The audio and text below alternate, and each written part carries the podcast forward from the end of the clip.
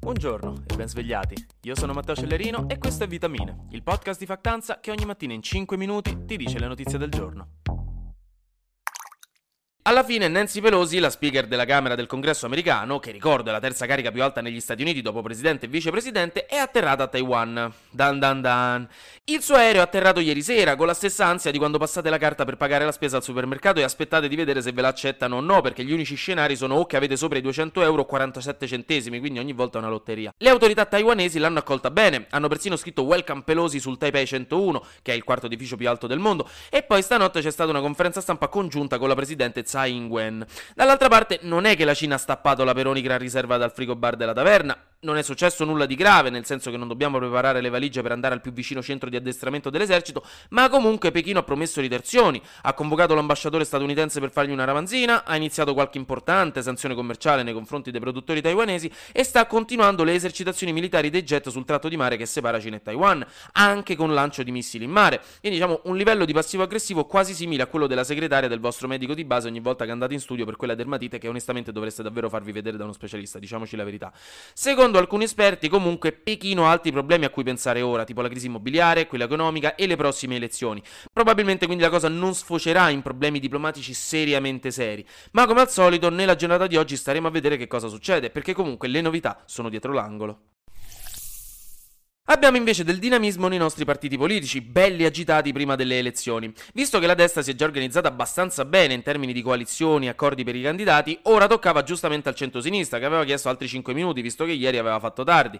Enrico Letta, segretario del Partito Democratico, sta cercando di creare una coalizione che possa opporsi alla destra, che per ora sembra essere vincente in quanto a numeri, quindi ha iniziato a raccogliere alleati sia nel centro che più a sinistra di lui.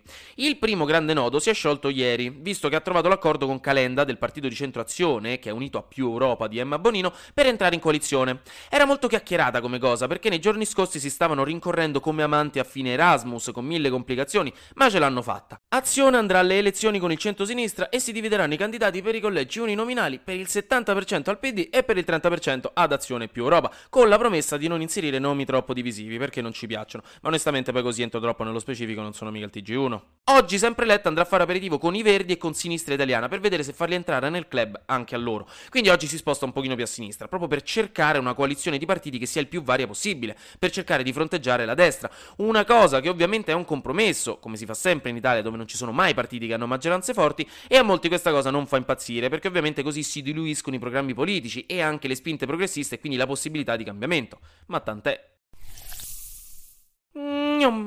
Flash News. Ho dovuto ricontrollare quattro volte la notizia perché giurerei di averla sentita almeno già otto volte da quando faccio vitamine, ma tra qualche mese le autorità ci avvisano che saliranno le bollette, ovviamente a causa della guerra e della crisi energetica. Mai sentita prima sta frase, eh? Stavolta la novità è che i rincari rischiano di essere del 100%, quindi un raddoppio. Molto bene. In Cile invece è comparso dal nulla un buco. Questa è la notizia. Vicino a una miniera di rame si è aperto infatti un buco incredibilmente circolare, devo dire, a largo 25 metri e profondo 200, quindi ecco dove è finita la mia voglia di vivere con questo caldo, e le autorità geologiche stanno indagando, perché ecco non è proprio normalissimo, e perché si sospetta che la miniera di rame sotterranea lì vicino possa centrare qualcosa, forse. Non ci sono stati per fortuna morti o feriti comunque, vi metto in caption le foto, è un buco bello grosso. Vi metto in caption anche il video di una di quelle cose che ho sempre voluto vedere prima o poi. A New York un poliziotto a cavallo, che non ho mai capito che ci fanno nel terzo millennio i poliziotti a cavallo, ha inseguito un rapinatore che fuggiva e c'è il video della sua bodycam che lo fa vedere, quindi è una cosa molto carina, fa molto far west, eh, ve lo consiglio. Ma invece voi i vostri gatti li tenete chiusi in casa o li fate girare liberi per il quartiere? Non è una domanda banale, perché è una domanda che ha una risposta diversa in varie parti del mondo. Da noi in Italia tendenzialmente li teniamo in casa, a livello culturale il micione è un animale iperdomestico, stessa cosa negli Stati Uniti, dove l'81% dei gatti sta svaccato sul divano, ma per esempio in Danimarca solo il 17% sta in casa, e in Gran Bretagna il 74% dei padroni li fa girare per il quartiere. In, in Turchia invece non ne parliamo, sono pieni di gatti in giro, tanto che se li ritrovano nei ristoranti, ma non in cucina, sia chiaro.